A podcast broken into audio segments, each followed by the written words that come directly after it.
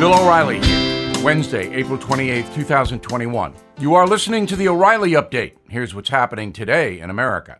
President Biden prepares for tonight's big speech. The CDC issues new guidelines for vaccinated adults. The movement to recall Governor Gavin Newsom gains enough signatures in California. Americans now spend more on taxes than food, clothing, and health care combined. 25% of workers say they will never be able to retire.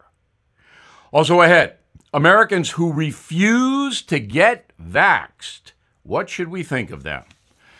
But first, Joe Biden said to deliver his first address to a joint session of Congress this evening. Just 200 people will be allowed in the House chamber to comply with pandemic regulations. For the first time in U.S. history, two women will be sitting behind the commander in chief during the speech Vice President Harris and Speaker of the House Pelosi. The Centers for Disease Control in Atlanta revising its COVID rules for vaxxed adults. Fully inoculated people can now venture outside without a mask, even in public areas. Outdoor dining also gets the green light. 42% of the population has received at least one injection, and a third of us are fully vaxed. Golden State officials announcing the effort to recall Governor Gavin Newsom has secured enough signatures to be on the ballot this fall. The reality TV star and transgendered activist Caitlyn Jenner has entered the race, as you may know, and more candidates are expected to sign up. Americans paid more taxes last year than ever before, and the rates are going up, obviously, under Joe Biden. The average household gave the government $18,000 last year. That's more than we spend on food, clothing, electricity, phone bills, and health care combined. According to the Bureau of Labor Statistics, most adults spend $17,000 annually on those necessities. Record number of Americans say they will be unable to retire. According to a survey from Fox News, Nearly one in four U.S. workers have nothing saved for their golden years. An additional 25% believe they will work past the age of 65. Over the past two decades, the share of employees in their 70s has doubled from 7% to 14. In a moment, who are those folks refusing to get vaxxed? Right back with that. Hey guys, it's Vivek Ramaswamy here inviting you to listen to my podcast, Truth. We just relaunched it after the campaign, and we are already riding up the podcast charts. Here's why.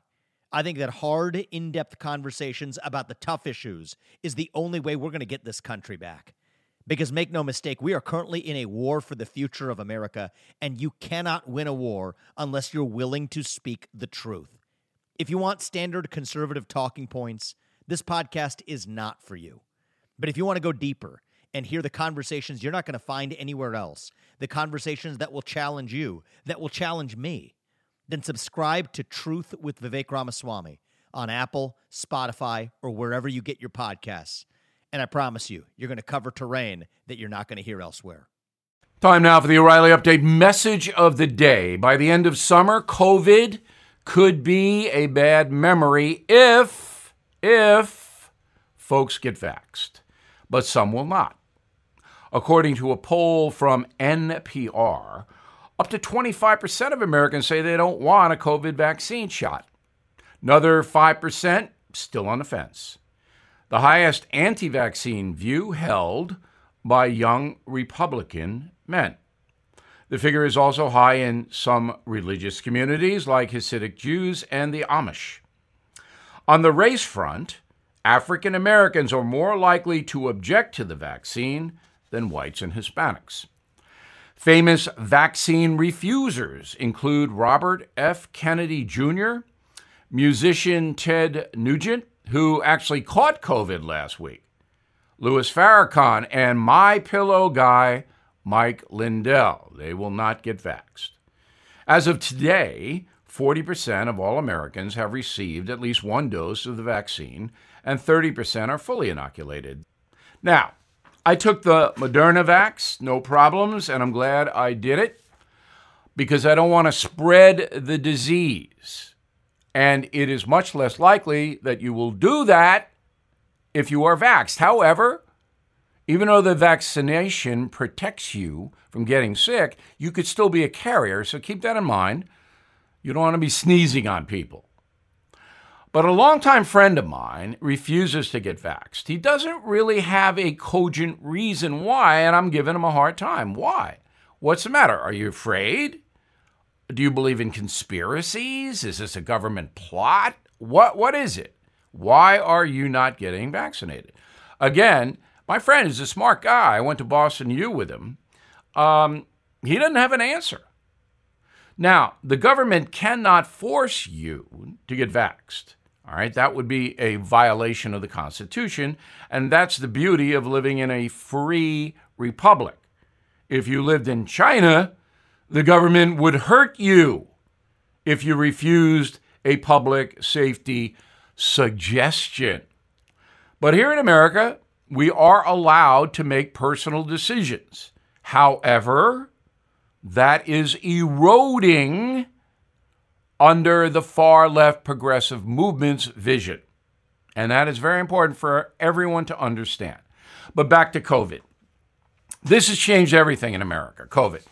President Trump would be president today if not for COVID, because the pandemic wiped out many of his economic achievements and the way he handled the COVID situation publicly, Donald Trump, was controversial.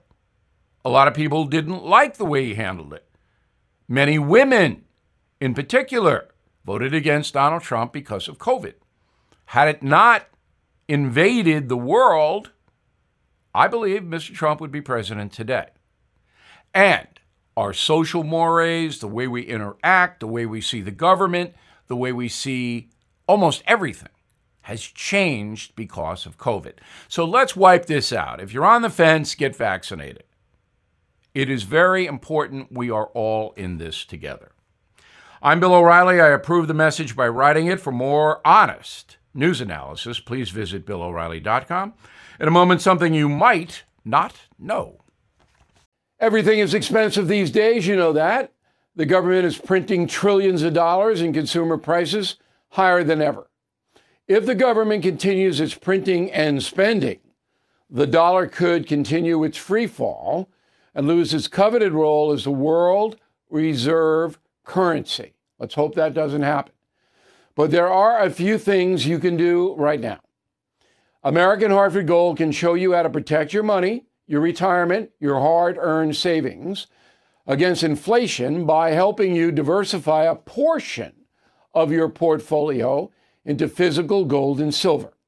Start with a short phone call, and they can have physical gold and silver delivered right to your door or put inside your 401k or IRA. So please call or text them right now. Tell them Bill O'Reilly sent you. Call 877 444 GOLD, 877 444 GOLD, or text GOLD to 65532. Again, that's 877 444 GOLD or text GOLD to 65532. Now, the O'Reilly update brings you something you might not know. Two unlikely celebrities are entering the political arena, or might be. Oscar winning actor Matthew McConaughey and Olympic athlete turned reality TV star Caitlyn Jenner. Both are potential gubernatorial candidates in their home states of Texas and California. McConaughey now holds a 12 point polling lead over incumbent Texas Governor Greg Abbott. 45% of registered voters tell the Dallas Morning News they backed the actor compared to 33% for the governor. The 51 year old was born in the Lone Star State and attended the University of Texas, where he now teaches as a professor at the College of Communication. I didn't know that. Matthew McConaughey in the classroom when he's not making car commercials. Over to California, where Caitlyn Jenner has officially entered the race to replace Gavin Newsom. The longtime Republican, Jenner, assembling a team of prominent GOP strategists, including some who worked for Donald Trump. Born William Bruce Jenner in October 1949, young Bruce was an Olympic gold medal winner in the decathlon in 1976. He would become very famous, appearing on cereal boxes, starring in dozens of reality TV programs, including Trump's The Apprentice. Bruce Jenner publicly came out as a trans woman in April 2015, announcing her new name in July. From 2015 to 16, Caitlyn Jenner starred in the reality series I Am Cait, which focused on her transition. Ms. Jenner filed her paperwork in California this week saying, quote, I'm a proven winner and the only outsider who can put an end to Gavin Newsom's disastrous time as governor. And here's something else you might not know. If elected, Matthew McConaughey and Caitlyn Jenner would become the latest names on a long list of celebrities turned politicians. Notable figures include Clint Eastwood, mayor of Carmel, California, Ronald Reagan, the president, Sonny Bono, the congressman, and the previous president of the United States. I believe you know his name. Donald Trump. Back after this. Okay, round two. Name something that's not boring. A laundry? Ooh, a book club.